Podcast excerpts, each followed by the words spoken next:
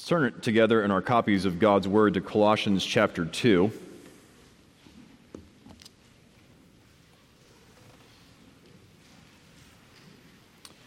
Looking together at verses sixteen and seventeen.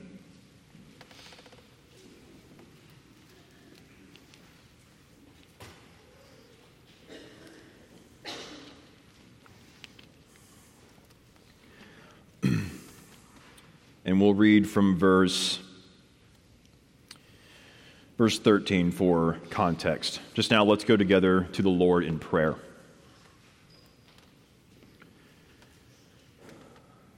Almighty God, in this supernatural event, the preaching of the God-breathed Scripture, in the preaching ministry of the risen and ascended Christ, in His ascension gift to His church, to the gathered people of God on the day in which He was raised from the dead. In this thoroughly supernatural worship service, may supernatural grace be at work. Be at work, O God, in the presence of Your people in this place. Fill our assembly with Your presence. Be at work in each heart to comfort and convict, to convert and to grow in the grace and knowledge of Jesus Christ. May we live out of Him this day. May we grow in our love and appreciate, appreciation of Him now. We ask in His name.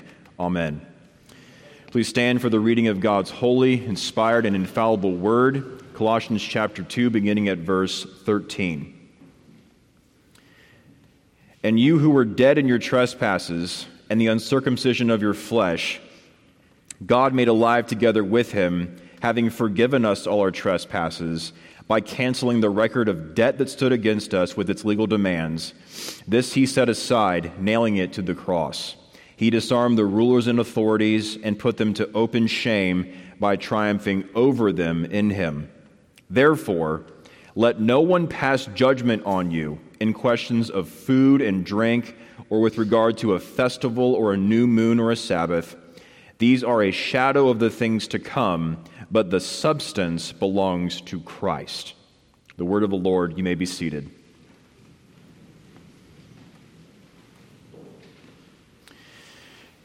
Beginning at verse sixteen, we come to a new section in Paul's epistle to the Colossians, but we are still seeing the significance seen in verse sixteen. Therefore, we are still seeing the significance of resurrection with Christ back in verses twelve and thirteen. This new section from verse sixteen to the end of the chapter deals with this question. Now that we have newness of life in Jesus Christ, are we obligated to observe extraordinary religious practices? This is where we come into contact more with whatever the Colossian heresy was, this false teaching Paul was dealing with here in this letter. And although we don't know the details, it's safe to say that the Colossian heresy was the insistence that you must observe a combination of Old Covenant ceremonial laws along with pagan practices in order to achieve spiritual fullness and come into God's presence.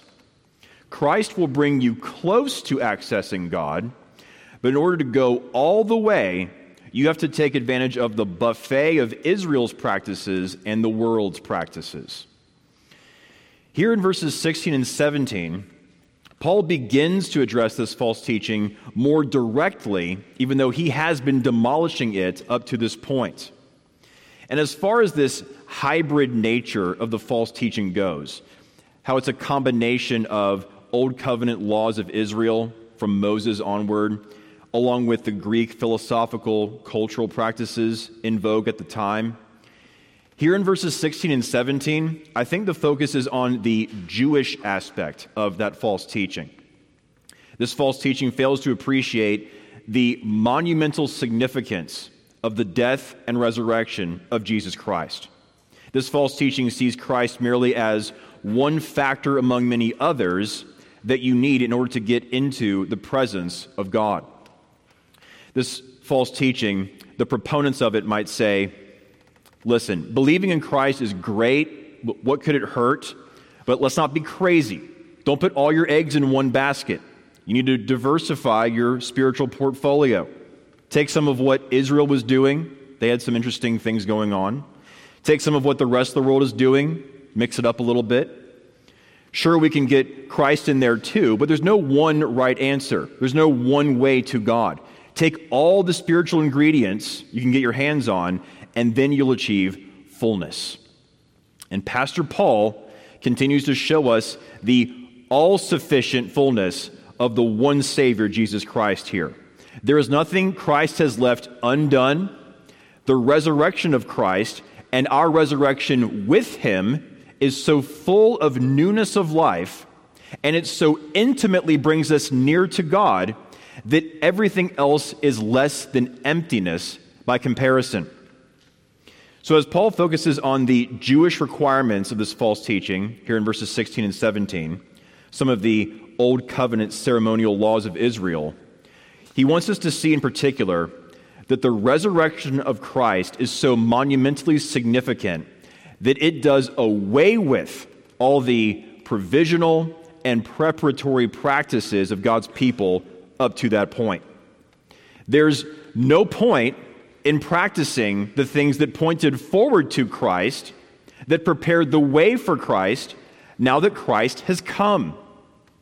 He is the abundant fulfillment of all those things. So let's look at this now in two ways. We'll look at first the shadows, and then secondly, the substance. So first of all, the shadows.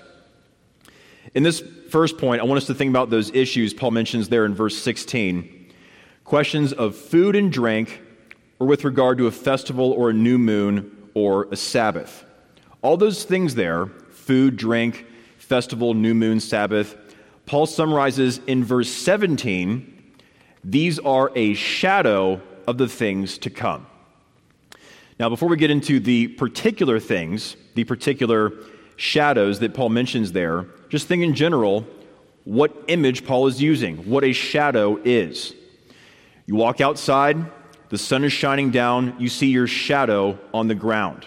You can see your outline in the shadow. You can even discern some details of who you are in your shadow. You can see how many fingers you have, whether you're wearing a suit or a dress, if you have a hat on, et cetera.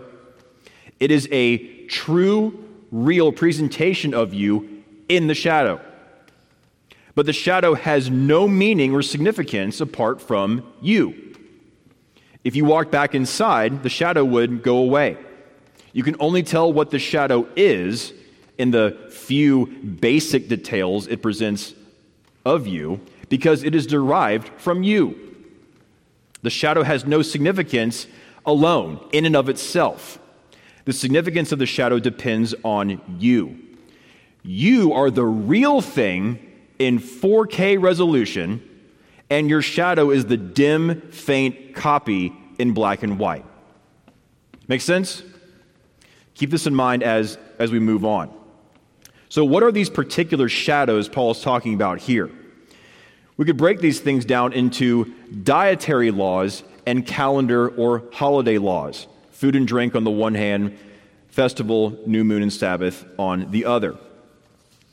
But Greg Beale makes the helpful observation that we should see these things together. The primary purpose of all these laws, mentioned in verse sixteen, all these laws in the Old Testament were to enable the Israelites to become clean and be able to enter into God's tabernacle or temple to worship him. That was the point of these dietary and holiday laws from Moses onward.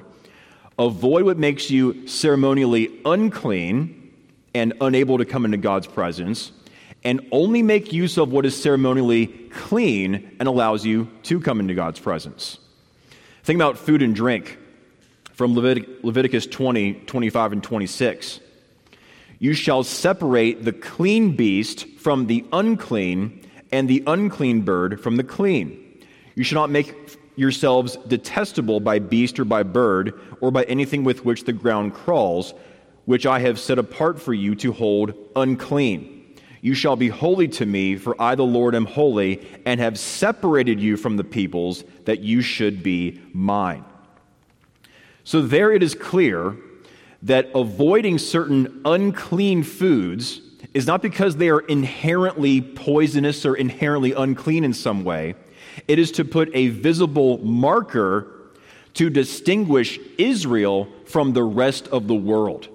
It is to show that God's people are separate. They are special and set apart unto God for his own sake, such that whatever he says no to, things that he has created, that he says no to for a time, they will say, yes, Lord, and be devoted to him, consecrated to him, obeying his will, avoiding what he calls ceremonially unclean. The dietary laws that God put in place were part of that barrier that separated the Jews from the Gentiles, Israel from the rest of the world. These same dietary laws are what enabled Old Testament worshipers to participate in tabernacle and then temple worship, coming into God's presence. Think also of the, the holiday markers, th- those days mentioned in verse sixteen. Think in particular of the festivals mentioned there. One such festival would be Passover, and the the, pas- the, the, the fe- festival of unleavened bread. Exodus twelve mentions multiple times that unleavened bread was required during this observance, that as they celebrated the meal of the lamb and the unleavened bread, the children would say, what is the meaning of these things? And the parents would say to the children, our God was gracious to us as we put the blood of the lamb on our doorpost, and as the, the angel of death passed over Egypt, he would visit those those houses without blood in death, but he would pass over the houses with blood and preserve their lives. Passover was a monumentally significant part of the redemption of God's people, as blood covered those and, and, and gave them life, preserved their life, and it was a way to pass on the faith from generation to generation. These festivals, these special meals, were part of Israel's Old Covenant worship. But those three days, those three time markers there in verse sixteen, festival, new moon, and Sabbath, ought to be taken together. They often come together in the Old Testament, and they are linked to the worship of God in the temple. Think of first Chronicles twenty-three, for example, where David oversees the Levites who were to assist in the house of the Lord whenever burnt offerings were offered to the Lord on Sabbaths, new moons, and feast days, according to the number required of them regularly before the Lord. So here in both the dietary restrictions and the day restrictions, we are talking here about the Old Covenant worship of God connected to the sacrificial system in the temple. And that is why I can only say as a quick side note that all of this shows us that Colossians two, here Paul is not abrogating the fourth commandment. Remember the Sabbath day to keep it holy. The Sabbath day was given in creation before Israel, as God held out to Adam the prospect to go from his lower earthly life and enter heavenly Sabbath rest in his in the highest kind of life with him, which is what the Sabbath signified. Adam failed to do this, but the second Adam succeeded in doing this, in bringing his people into heavenly Sabbath rest.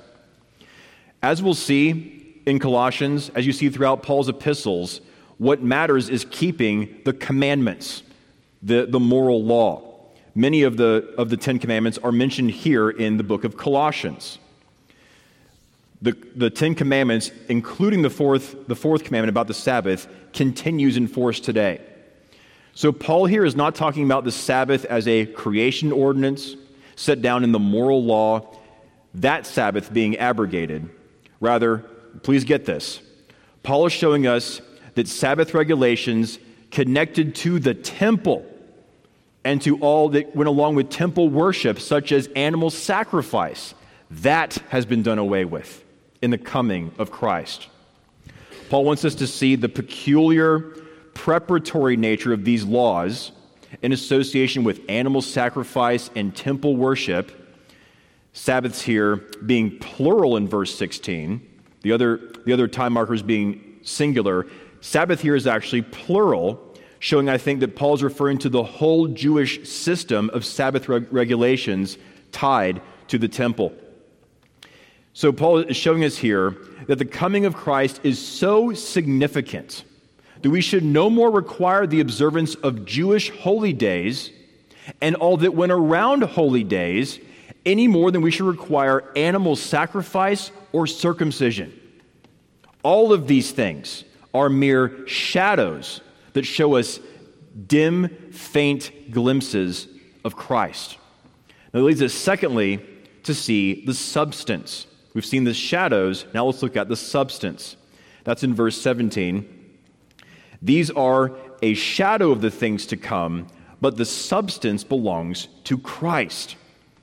So all of these things here in the dietary restrictions associated with the worship of God in tabernacle and temple, the special holy days, whether adding to the Sabbath commandment or surrounding the Sabbath commandment, all of these things are a shadow of better things to come.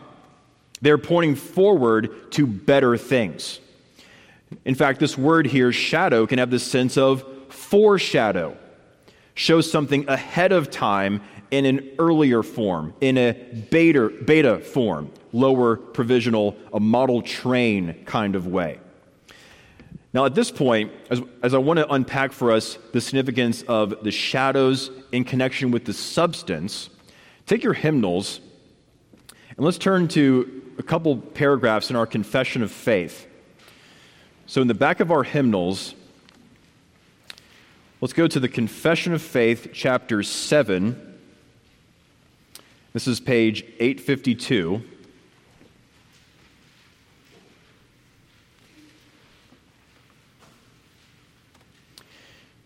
Chapter seven on God's covenant with man, the different ways God's covenant was administered under the time of the law, the old covenant, versus now the new covenant, the time of the gospel. Look at chapter seven and paragraph five. This covenant was differently administered in the time of the law and in the time of the gospel.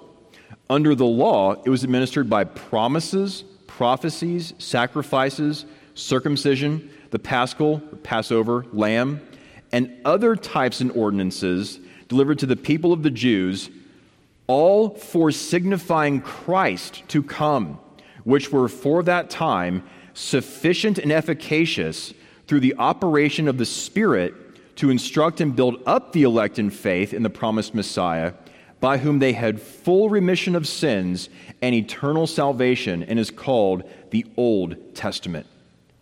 I love paragraphs like this. Do you see what the Westminster Assembly is saying about the shadows, like the Passover lamb and circumcision and other things, things Paul is talking about here, how they are summarizing this in chapter seven, paragraph five. These were not the, the, the inventions of the Jews. This is not the way they expressed themselves in worship, things that they came up with. These were things that God gave to them, and they were not mute pictures, things that merely reminded them of a Savior who would somehow correspond to these things later on. What does it say there in paragraph five? Th- these things all foresignified, they foreshadowed, they gave ahead of time Christ yet to come.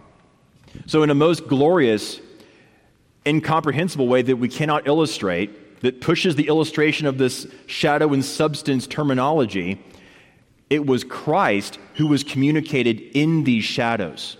And the people of God, as they observed the dietary restrictions, as they observed all these holiday ordinances, they had a an ahead of time communion with Christ who is yet to come. Or look also on the next page, page eight fifty-three, looking at the chapter eight on Christ, chapter eight and paragraph six. Although the work of redemption was not actually wrought, not actually accomplished by Christ till after his incarnation, yet the virtue, efficacy, and benefits thereof were communicated unto the elect in all ages successively from the beginning of the world, in and by those promises, types, and sacrifices, wherein he was revealed and signified to be the seed of the woman which should bruise the serpent's head, and the lamb slain from the beginning of the world, being yesterday and today the same and forever. So an elaboration of what we just read in the previous paragraph, the previous chapter. It is not that these animal sacrifices, any more than these dietary restrictions or these, these holiday observances, merely reminded the people of, of God of, of someone who would fulfill these things later on. It was rather that in observing these things, Christ was communicated to the people of God in and by these things. Because there is only one mediator between God and man, the man Christ Jesus, his full accomplished work upon the cross and the empty tomb was communicated backwards to the people of God, because that is the only way man may be made right with the holy God. What wondrous supernatural r- religion is ours. Let's look at one more paragraph from the confession talking about these, these old ceremonial things. And go over to chapter nineteen. This is on page eight fifty-nine.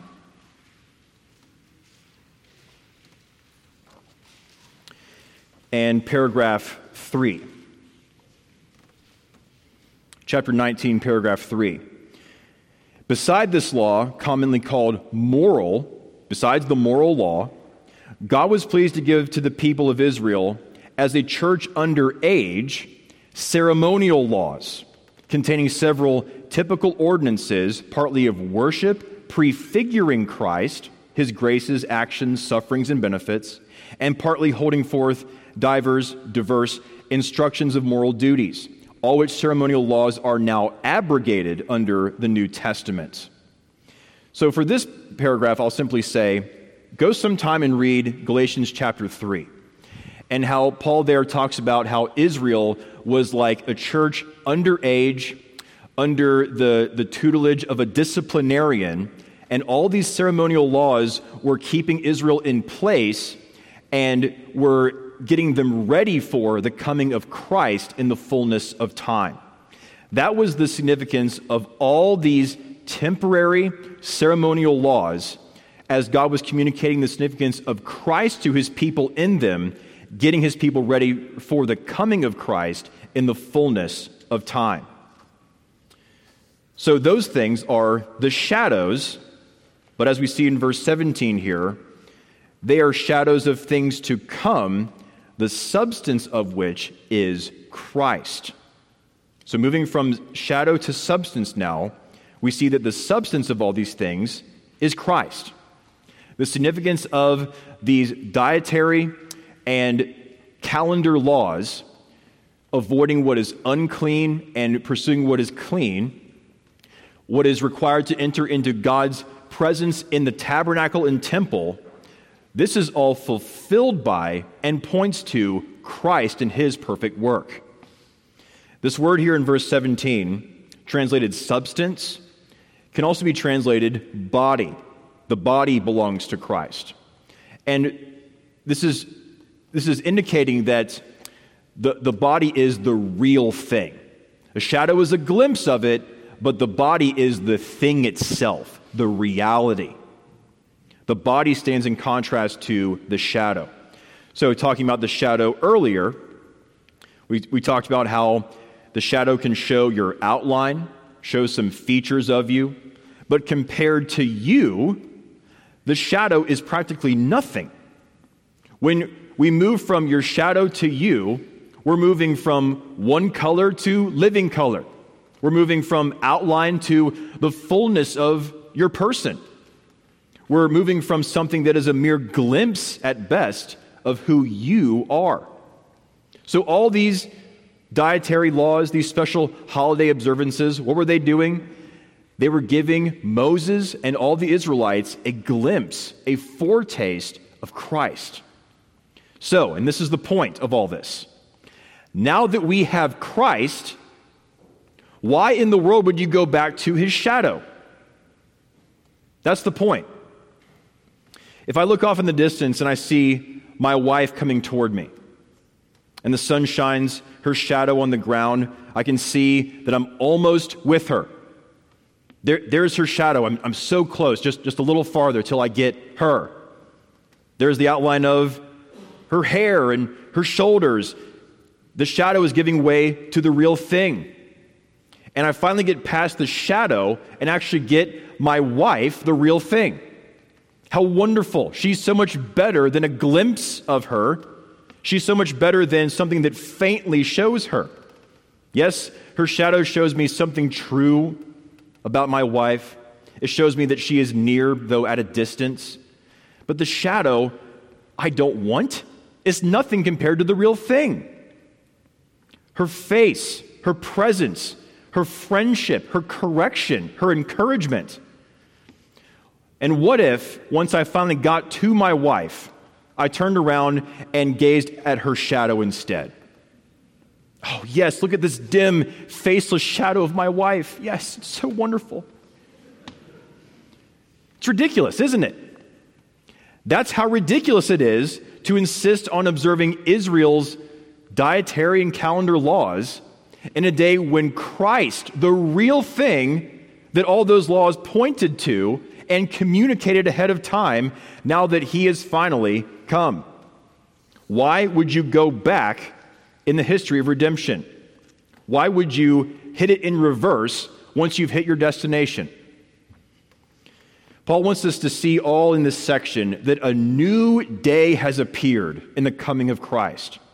Shadows have given way to the real thing.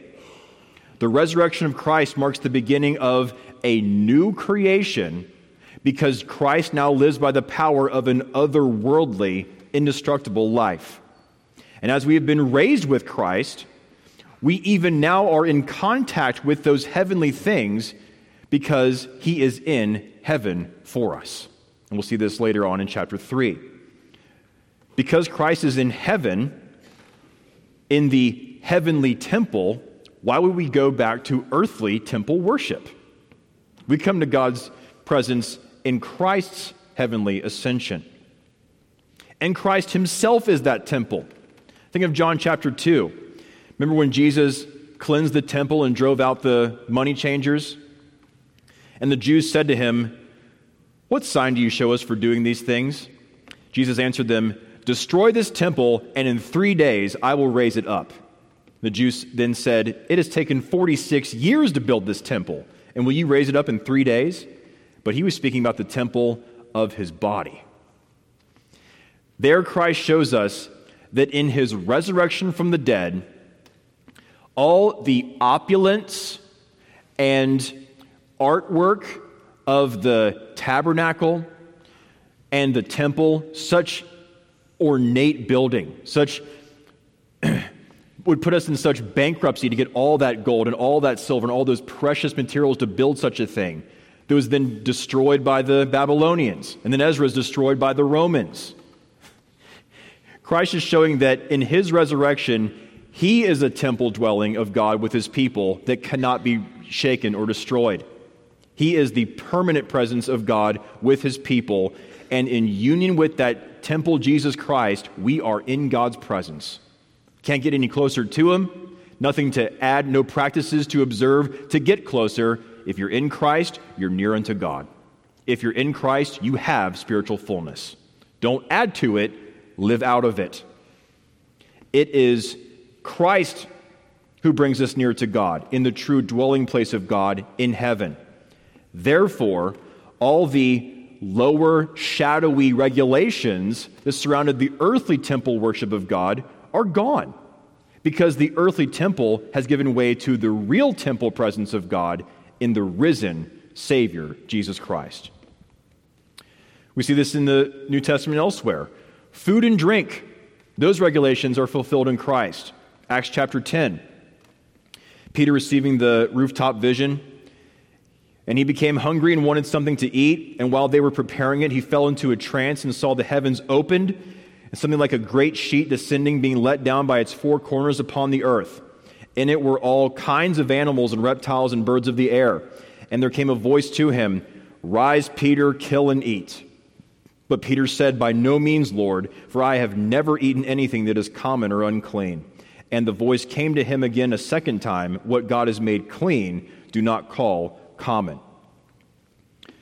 The clean-unclean distinction, true for earthly temple worship, is done away with because Christ, our temple, has been raised from the dead and brought us into God's presence in the real thing in heaven itself. Think of Ephesians two eleven and following. Remember that at one time you Gentiles in the flesh, the uncircumcision, by what is called the circumcision, which is made in the flesh by hands, remember you were at that time separated from Christ, alienated from the commonwealth of Israel, and strangers to the covenants of promise, having no hope and without God in the world. But now in Christ Jesus, you who once were far off have been brought near by the blood of Christ. For he himself is our peace, who has made us both one and has broken down in his flesh the dividing wall of hostility by abolishing the law of commandments expressed in ordinances, that he might create in himself one new man in place of the two, so making peace, and might reconcile us both to God in one body through the cross, thereby killing the hostility. And he came and preached peace to you who are far off and peace to those who were near. For through him we both have access in one Spirit to the Father. So then you are no longer strangers and aliens, but you are fellow citizens with the saints and members of the household of God. So there is no division within the people of God any longer. Those who observe a clean-unclean distinction and those who don't, there is now one Israel of God, Jew and Gentile. It is not by observing Israel's old ceremonial laws that brings you near to God. It is Christ who does this, and Christ has abolished these old laws. Or think of at least a couple of the days mentioned, at least by implication in verse sixteen. There is no more Passover. Why? First Corinthians five seven. Cleanse out the old leaven that you may be a new lump as you really are unleavened. For Christ, our Passover lamb, has been sacrificed. All that was signified and communicated in the Passover meal and observation is fulfilled in Christ, and he has been sacrificed once and for all. No more annual Day of Atonement. No more sinful priest offering sacrifices for himself first, then offering the ineffectual blood of something other than him, going into an earthly, pathetic copy of God's presence on earth over and over again because of the ineffectiveness of his work. One sacrifice of one perfect Lamb of God that actually takes away the sin of the world in heaven itself. No more annual Day of Atonement, no more repetition of sacrifices, and therefore no more observation surrounding those sacrifices because of Christ's perfect once and for all sacrifice. See this in Hebrews nine. Christ has entered not into holy places made with hands, which are copies of the true things, but into heaven itself, now to appear in the presence of God on our behalf. Nor was it to offer himself repeatedly, as the high priest enters the holy places every year with blood not his own, for then he would have to have, he would have had to suffer repeatedly since the foundation of the world. But as it is, he has appeared once for all at the end of the ages to put away sin by the sacrifice of himself. And so all of this comes together to show the force of the command in verse sixteen. Let no one pass judgment on you concerning these things. The therefore, of course, coming in the light of the resurrection of Christ and resurrection with him, this implication necessarily follows and must be heeded. No one, same kind of exclusion, total exclusion we saw back in chapter two, verse eight. Whether it is, as we'll see later on in chapter two, the Gentiles wanting to practice their made-up rituals combined with Christianity, whether it's the Jews wanting to hold on to the old things, not appreciating that they are shadows that give way to the substance in Christ, whether it's today the countless ways Christians insist on their ideas, which aren't from the Bible, or can only be said to be from the Bible by a convoluted reasoning process, must be observed by all Christians. No one, let no one judge you in observing anything that is not in accordance with Christ. This is a present imperative. It is an ongoing thing. Let no one find fault with you, pass an unfavorable judgment against you. And this is especially significant coming off of verses fourteen and fifteen. As the record of debt that stood against us has been canceled in Christ's death and resurrection, as the accuser, the evil one in verse fifteen, has his only case against us has been taken from him, and he has nothing to accuse us of any longer. Well, then verse sixteen, let no one else accuse you. Satan can't accuse you. If God is for us, who can be against us? Let no one insist on anything being added to Christ. You just stick to Christ and his full significance. So in light of Christ's coming, the revelation of the mystery, the accomplishment of redemption, the coming of the kingdom, Paul wants us to appreciate here that monumental changes have taken place. Now that you have been raised with Christ, your job, Christian, is to stick with him and the new way of life that has appeared in him, and refuse to let anyone add to or take away from what he has done. Stick with Christ and appreciate him in all of his significance. Think of these other passages from Paul in Hebrews showing us this new way of things, leaving off the old way of life in Israel. Second Corinthians five seventeen, if anyone is in Christ, he is new creation. The old has passed away, behold, the new has come.